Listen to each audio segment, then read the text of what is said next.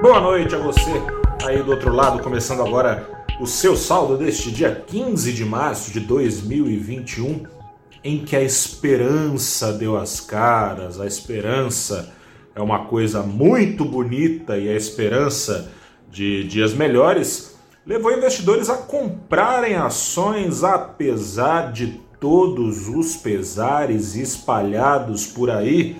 O Ibovespa fechou em alta de 0,6% com 60 das 82 ações que integram é, a sua carteira teórica no azul.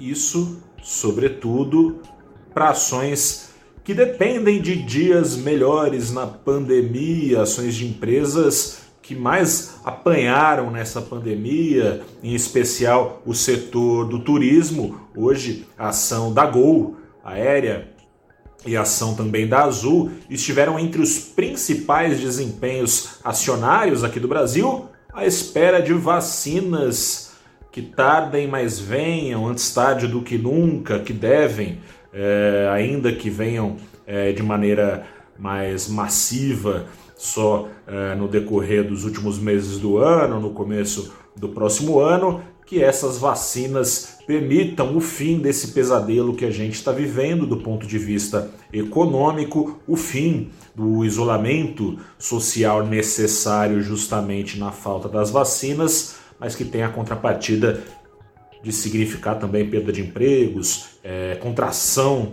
da economia. O dólar, o dólar o dólar, como ninguém é bobo, apesar dessa esperança toda, a busca por proteção foi ainda mais intensa no Brasil. O dólar fechou em alta, o dólar à vista, de 1,43%, foi aos R$ 5,64 centavos. Esteve no radar dos investidores, no flanco da pandemia. Os rumores já com ares mais concretos do que isso de saída do ministro Eduardo Pazuello da Saúde. Ele, quando sair, dará lugar ao quarto ou quarta ministro ou ministra da Saúde em menos de um ano, em plena pandemia o ministro, ao longo do fim de semana, saiu a notícia de que ele estaria com problemas de saúde e que, por problemas de saúde, ele deixaria o Ministério da Saúde. Até rolou a piada aí nas redes sociais que qualquer dia desses o ministro da Economia deixará a economia por problemas da economia. Piadas de lado, não tem muito motivo para graça, né? A situação pandêmica é complicada no Brasil, estamos de assim de anão quase todo dia aí batendo recordes de mortes, já acima das duas mil mortes ao dia, arrumando as 3 mil mortes ao dia, e não foi bem recebida, como não, teria de ser mesmo, a recusa da médica Ludmila Rajal. É, ela foi convidada é, a assumir o cargo de Pazuello, esteve com o presidente Bolsonaro e recusou o convite a Ludmila Rajar, é, falei o nome dela errado, Ludmila Rajar, ela em entrevista tanto à CNN Brasil quanto à Globo News, falou sobre essa recusa, disse que recusa porque é, é preciso se guiar não por ideologias, mas pela ciência, falou que o presidente Bolsonaro segue em sua defesa em relação à cloroquina, remédio para verme, que não tem a mínima comprovação científica de é, ser eficientes contra a Covid-19. Ela fez, aliás, um, um, uma previsão, segundo ela, aliás, emprestando o termo que ela usou, previsão sombria. Ela falou que o futuro do Brasil é sombrio e que mortes podem dobrar do número atual de 280 mil até aqui. Ela justificou então alegando aspas dela que é preciso se pautar pela ciência, ela entrando em conflito. Como entraram lá atrás outros dois médicos, Luiz Henrique Mandetta, que foi demitido, e Taik, né, o Luiz, o Nelson Taich, perdão, que pediu as contas, não tinha completado nem um mês, pediu as contas por causa dessas mesmas é, alegações de conflito com a ciência do governo. Essa médica recusou, alguns outros médicos estariam sendo sondados. Além disso, tem uma apreensão a mais na semana, no meio dessa crise toda, tem ciclo de alta na Selic, muito provavelmente começando nessa quarta-feira, embora a economia brasileira, com a necessária retomada de restrições de, de, de contato entre as pessoas, né, medidas de isolamento social, embora a economia esteja em contração, juros devem subir, porque a inflação está incomodando, ou seja, é, embora pareça aí contraproducente subir juros, porque é, tira, tiraria, tira né, estímulo ao crescimento econômico, encarecendo o crédito, seria pior na visão do Banco Central, a se confirmar essa decisão, deixar correr solto o custo de vida em alta aqui no Brasil. A inflação está lambendo aí o teto da meta, né? Na semana passada saiu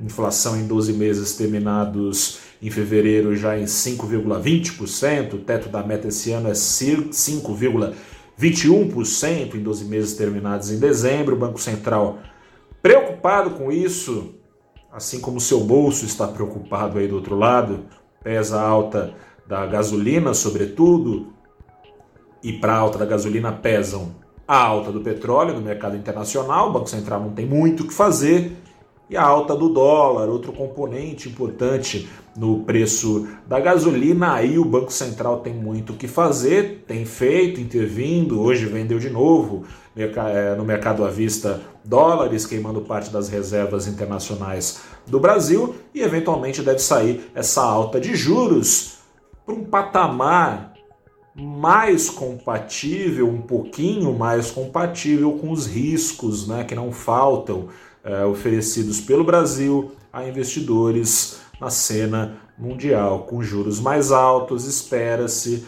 também que essa compatibilidade maior de juros é, em relação aos riscos oferecidos possa dar coragem para mais gente colocar dólares aqui no Brasil. Moeda americana ficaria menos escassa e, portanto, menos cara aqui no país. Sobre isso, aliás, te convido a dar um pulo no canal do Valor Invest no YouTube para ver o papo que eu levei sobre a política de juros aqui no Brasil, entrando num, num ciclo de alta, é, o primeiro em quase seis anos.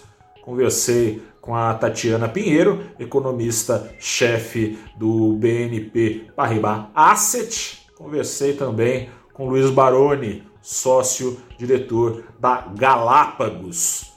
Eles apostam numa alta de meio ponto na Selic, nem tanto que assuste a economia, nem tanto que faça elas contrair ainda mais, mas também nem tão pouco a ponto de não fazer nem cócegas na inflação. Vamos ver no que dá. Volto amanhã para a gente bater um papo de novo no fim do dia. Lembrando que a bolsa voltou aqui no Brasil a fechar às 5 da tarde. Grande abraço a você, boa semana, se cuide, cuide dos seus, a situação não está bolinho na pandemia, números piorando, vamos se cuidar para não fazer parte dessas estatísticas. Meu grande abraço a você, boa noite, boa semana, até a próxima e tchau.